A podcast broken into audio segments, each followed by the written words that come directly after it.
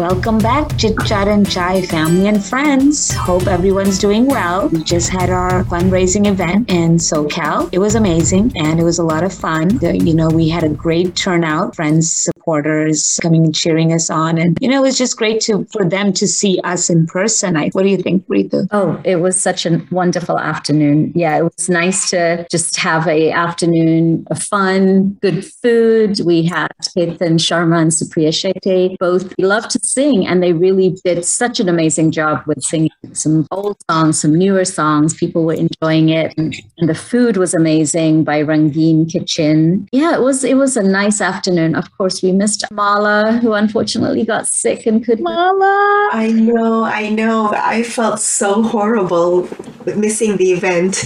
Um, I couldn't believe it. Like I was still planning on coming, but I just couldn't. But I was watching on Facebook Live and I just saw how everybody was having a really good time and the music was so good. So, and you girls did great, I must say. Everybody asked, Where's Mala? Where, where, yeah. Where's the third person? I thought, I thought there were three of you. Where's the third? Yeah. yeah.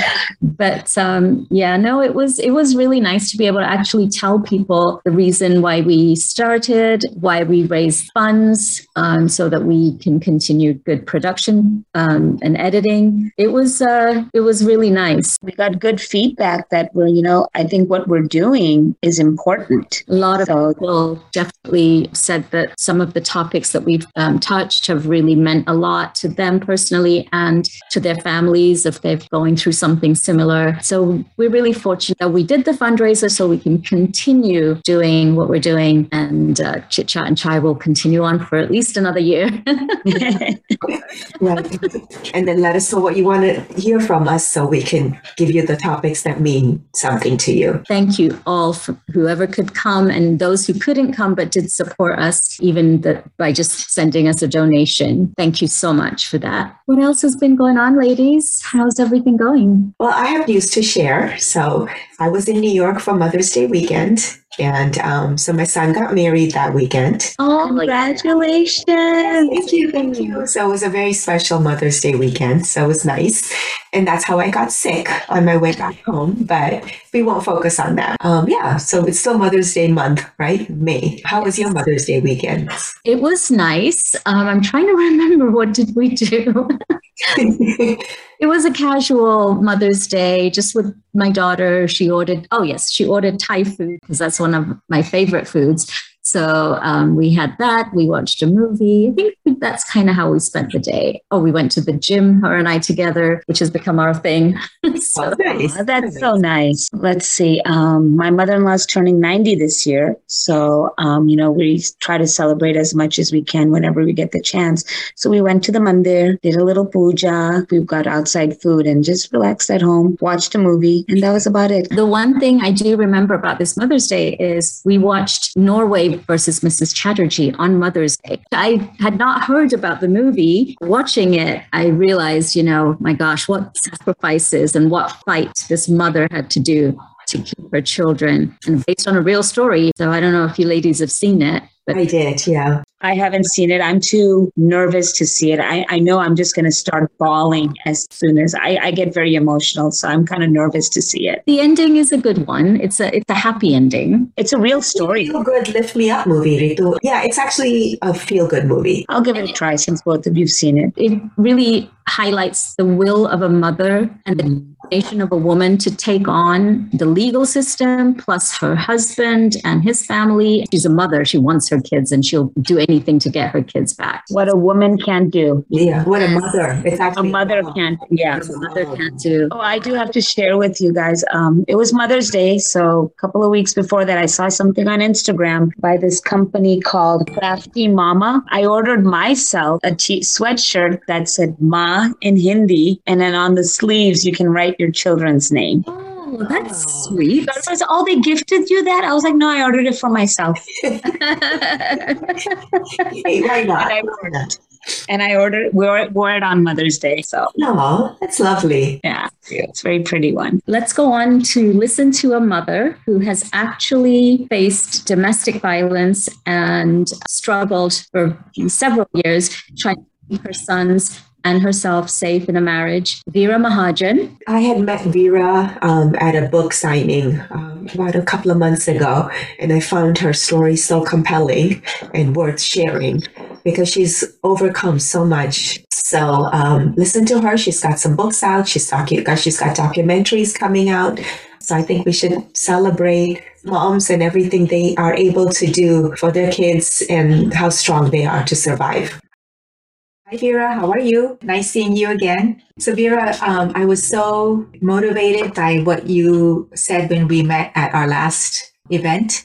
Tell us a little about yourself and your journey, which I think is fascinating. I do live a pretty good life right now in Malibu. I'm not saying Malibu just because Malibu is a wonderful, beautiful place, but because I had to move here for a reason uh, after a divorce in Michigan. I've always tell people, yes, that we went through abuse with my ex and my kids were abused more physically. I stayed there 14 years longer than I wanted to. He had an affair when my son was four year old and I waited till he was 18 so I can save my children children from the custody battle started threatening me that if you leave, I will make sure that you never see your children again. And uh, I knew with his uh, connections, with the money, or with just the mindset, the way he worked, he would make it happen. So once he knew that power of threat was working on me, so I'm staying. So then the abuse just actually got worse. And now he was starting to physically hurt my children and sometimes me. I wouldn't say that every day was horrible. It's uh, when they let you live, you can live a large life. You can live a normal life. And people outside, that's why they can't tell what is behind closed doors because throw huge parties, you dress up and you go to parties, you're traveling, you're running a company. He was the CEO, I was the president of the company, and the kids were going to private schools and everything looked wonderful. But the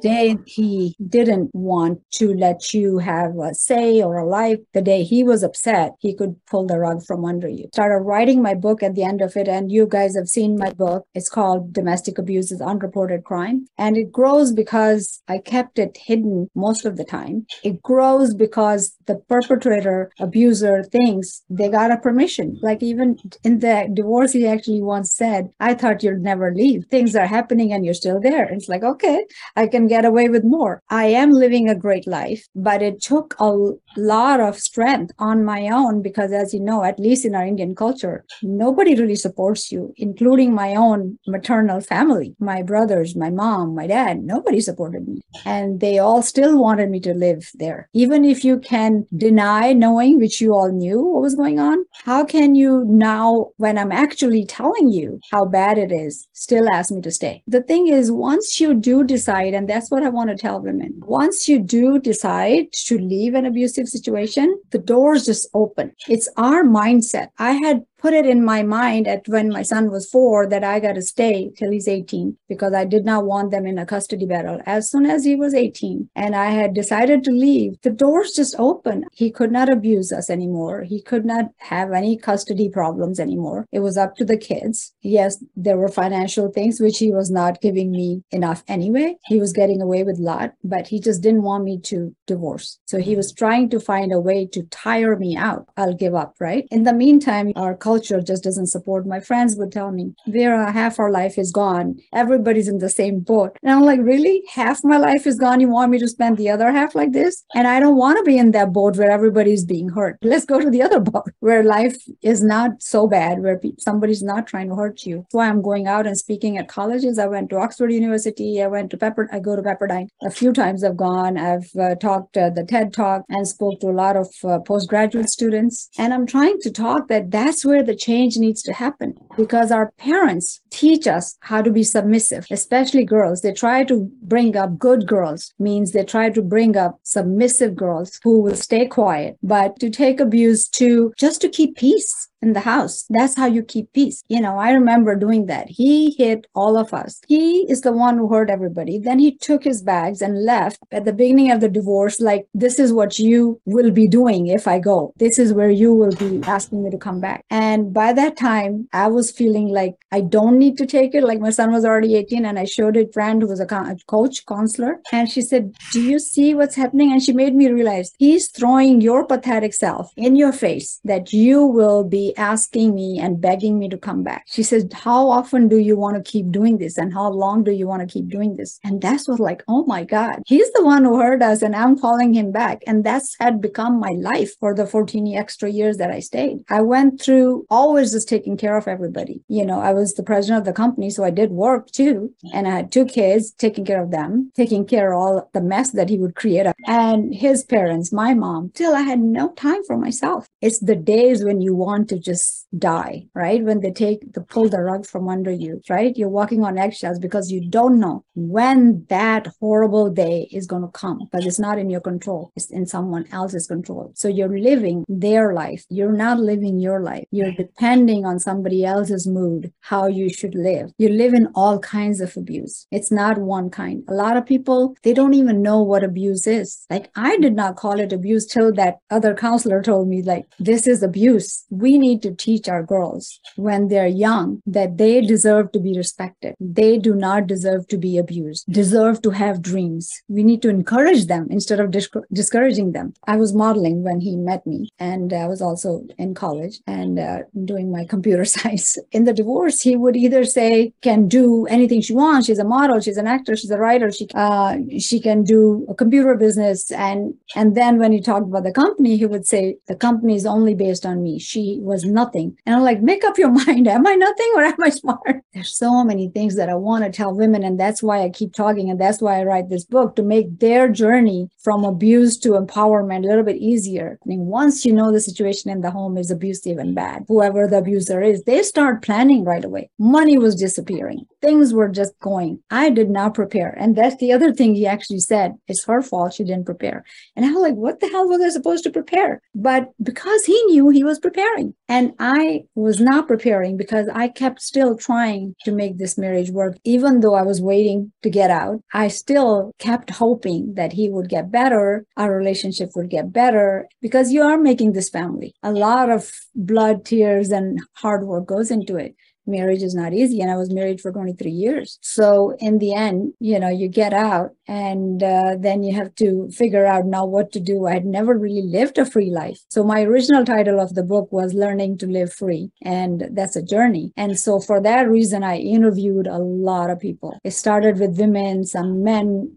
were interviewed who were also victims. That's how I wrote the book. So the interviews were just coming by referrals. You should talk to this, you should talk to her. And after, you know, 50 plus interviews, you think you got the picture. The basic story is the same. One of the girls I interviewed, she would like ask me, uh, were you ever raped? Because that was her story, which was like everyday thing. Her husband was raping her. And she said she had to literally go get out of her body just to survive. And when I told her, no, that was not the case, she couldn't believe it. You didn't have to do that. They are getting physically abused. Anyone else who's not physically abused, they don't even consider it abuse because they think they can handle that, right? You're not bleeding you're not hurting. And uh, emotional and uh, financial when you're not allowed to use anything. Like even for me as much as money that i could spend the day he did not want me to spend i could not spend a hundred dollar not even on him. Because if the freedom is given to you mm-hmm. depending on the day depending on the situation you're actually not free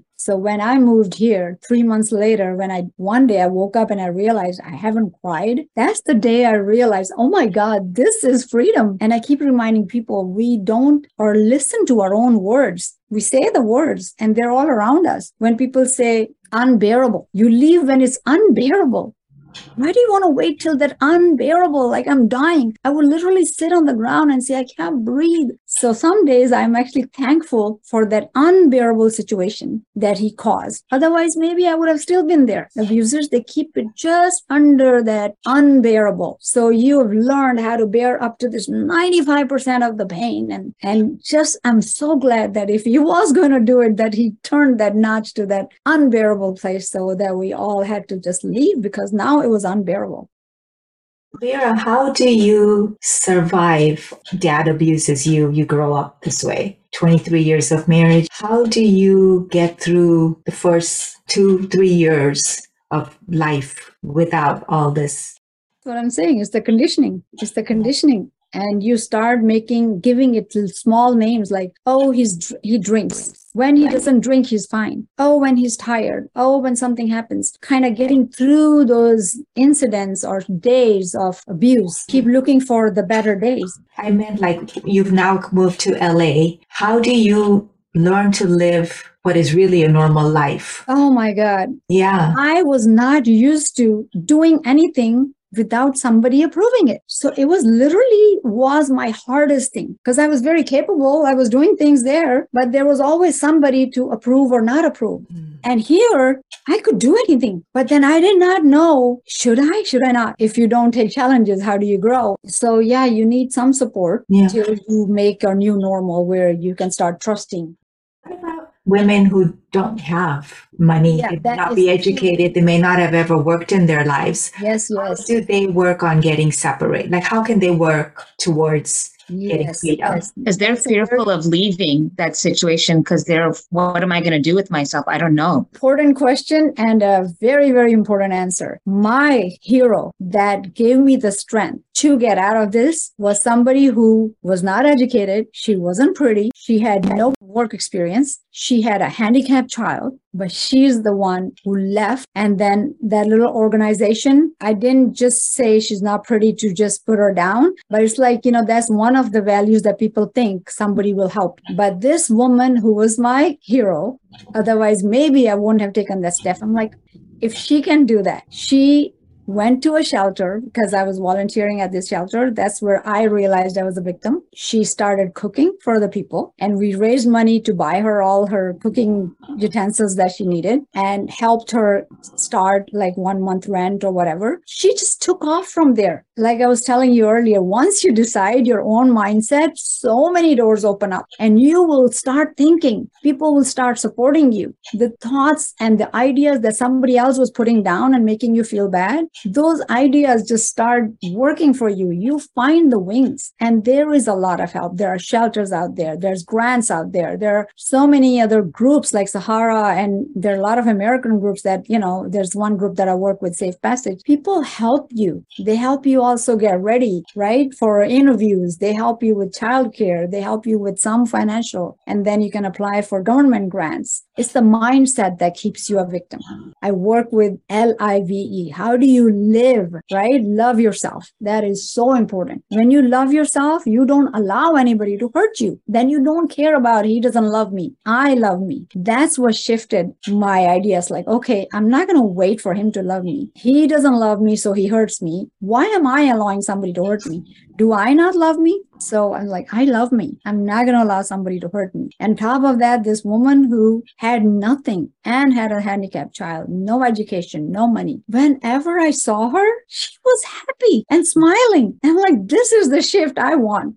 No matter how much money, a beautiful house, and kids and parties you had, after that, your eyes were sad. It may look like I lived like a queen. Somebody actually told me that when we announced our divorce, they said, We couldn't believe it. You live like a queen. And I'm like, Yeah, when he allowed me, I lived like a queen. Actually, speaking at a, a international women's organization, and we're talking about this abuse against women justice. Police comes, you call domestic violence, and we've gone through that a couple times. They don't do anything unless somebody's bleeding. You know, they just call you as like a abuse call, and everybody's fine. Everybody was just yelling or fighting, and then they just go away. You have to have a broken arm, broken foot, face bleeding, or something for them to do anything. So we're kind of working on that to hopefully change some laws. Kind of making this my calling. I want to reach out to as many women as possible, younger women, so they know what a good normal is, so they can say no to the bad normal. Like Maya Angelou, I, she so rightfully says, people will treat you the way you allow them to treat you. Loving yourself is so like the beginning of everything. I is for insisting on freedom. Yes, it could be hard, but if you insist to be free, the amazing feeling that you have that three months after I moved here, I can never forget that. I smiled the rest of the like I'm really free. I've lived in a free world. I was born in a free world, but no, I was never free till I was actually free of that abuse. I saw that on your Instagram post, and that was one of our questions. Tell us about that statement. Like, I knew I was free when I realized I had not cried for three months. So, obviously, before that, I had never not cried for three months. That was just a new feeling for me. And those first three months, I didn't know really what I wanted to do here. I had just moved here, trying to feel out a new place. I came by myself. My son was uh, studying in LA, so I wanted to stay close to him. So, I was renting an apartment. Having lived long time in nice houses, nice all that. Living in a one bedroom apartment by myself, it was just a huge change, but still nobody yelling at you, putting you down, always saying no to everything you want to do. After that last day when I told him I wanted to leave, he had hit my son and he was bleeding and he was almost 18. That's when I was like, how is my son going to be a man if he's self-esteem is broken like this every day. The day after, he brought Pistons, which is the basketball in uh, Michigan, brought the tickets and we were all supposed to go. I'm like, no, I'm not going with you. You just went through this horrible thing last night. And I have been waiting for my son to be 18 to leave you. I'm not going to the, go to the game. And he was still concerned about wasting the ticket. During the divorce, when it was just so horrible, he would say, You come back and you can have everything. And like, I had everything. I'm leaving all that. You don't understand. It was not about the money. And I would say, What will change? Because he would say, Don't divorce. And I'm like, What will change? Oh, we're fine. One time he literally said, I believe I'm a God. And if you believe that, we'll all be happy. You know, that was literally his attitude. Yeah. I was like, We already do 80% of what you tell us to do or what you allow us to do. We're only asking for 20% of our life so we can live. And when I say ours, not just me, it's my kids. You know, we did everything exactly the way he wanted us to. But we're like, let us just feel a little bit of our life. 20%. He acted like he only knew what was right. So in that sense, sometimes I feel like he was even worse than my father. When in the beginning I accepted him and I thought I was happy because he was a good boyfriend, then he was a good father in the first three, four years. Then it became that bad because my dad, at least, he was not killing our thinking. What does Veera do now? Two sons. One is in New York, one's here. The older one, um, he had a baby girl, and the, my son here, and they're also having a baby this month. it could be nice. Wow. So I'll be grandma second time. And uh, as I told you earlier, I love taking challenges. I love physical challenges. You know, a couple years ago, I jumped out of a plane. yeah. So I did that. I've done, you know, marathons. I've done hiking. And then I also like taking risks with life, like jumping from Michigan and coming here by myself. And then, you know, starting a magazine. And then I did two masters when I came here. I don't know if you've heard that joke. How many Indians uh, does it take to climb a ladder to the top of the roof or some probably 12 or something, because six are trying to go up and six are trying to pull them down. So it takes a long, long time compared to anybody else. So here, yes, the challenge itself is hard. Nobody's pulling you down. It's on me. Nobody's making me do anything. And I didn't realize all that till I'm actually free to make my decisions. V is for victory over victim syndrome. If you stay in your head a victim, there will always be a perpetrator. You will find an abuser because even if you get rid of one, the world is full of people who want to tell you what to do and get their way. Even some a lot of women, their kids grow up to be their abusers. Allow anybody to take control of your life. They will take control of your life. And then you're back in the same, I'm going to be free and I'm nobody's victim. So when I divorced, it wasn't just him. I divorced everybody and I moved here. I divorced my family, my people, friends who were just friends for parties, right? Couple of friends who stayed with me. Mostly everybody was for a party. And then of course, E is for living your empowered life. So I live by live, L-I-V-E. If you remember those things, I think you can have a much better life than living somebody else's life. Veera, you are also a producer. I mean, you wrote the book and then now you're producing as well. I've been helping my son produce music. So I actually went to India and I even produced an Indian song for the first time past year, last year in July. And I also have a screenplay. I've been uh, you know, uh, pitching it out. Uh, same name, unreported. A little more stories about my life showed in two different characters. So yeah, that movie hopefully should be filmed later this year or early next year. So working on that. Yeah, I have a lot of theater experience also. Do you want to do it again? Do you want to go back? Yeah, I have a small role for me in the film. Uh, you know, a counselor, a coach. So that's what I want to do to be true to myself. Yeah. You're really exploring yourself The first time that, other than that three months I haven't cried, that experience, I was at a some Indian fashion show, and a newspaper photographer started following me and taking pictures, and we started to talk. And then later, I actually got an email from them that they wanted to represent me Asian pageant, and I literally looked around like I don't have to ask anybody. I can just say yes, and I said okay, I'll do it. I don't have to ask anybody. And I really enjoyed it and the whole experience. And I was single again, and who cares? And and uh, it was just fun, just exploring and just making your own decisions. These little things that tell you I am free. If I lose, then it's still my mistake. Even if you go in a wrong direction, it's your choice, and you have a choice to also change direction. Yeah, life's been good. Dream and dream big, and that's what I want to teach the girls. And know that you are everything. You're not less than anyone else. So go live out those dreams. Don't give the freedom or power to anyone else. That would be my message so inspiring. She does so many different things film production, this, that. Wow. Amazing woman. Her words to like resonate to other women that you're going through a tough time, it will pass and you can come out stronger. So she was amazing. I think the two things that I recall or the, the things that have stuck with me one is like no matter how many times people kept, the more people say no, the more you're determined to prove them wrong. And secondly, once you decide to take the steps, you'll be amazed at how many people are there in the world to help you. I agree. You know, right. Not until you step out, but once you do, it's just amazing. I have to say something regarding that no thing you know, as many people say no, the more hus- my husband says no to me, the more strong willed I get. Mm-hmm. Yeah, yeah, And that's just small things in life. Imagine in big things, right? But even yeah. to overcome that just makes you, just proves how strong we really are next couple of episodes will be coming out in June. And I think our first one is going to be talking about women and how to handle finances, which I think is really important, especially for those women who may have never had to do it before and then have become a widow or got divorced. All of a sudden, find managing money a completely new task that they. Yes, that's going to be amazing. That's going to be a good one. Wishing everyone a very happy Memorial Day. Until next time. Till we meet again, remember life is not short. Life is unpredictable, so always, always strive to stay happy. And add a little spice to your life and join us again for a little chit chat and chat.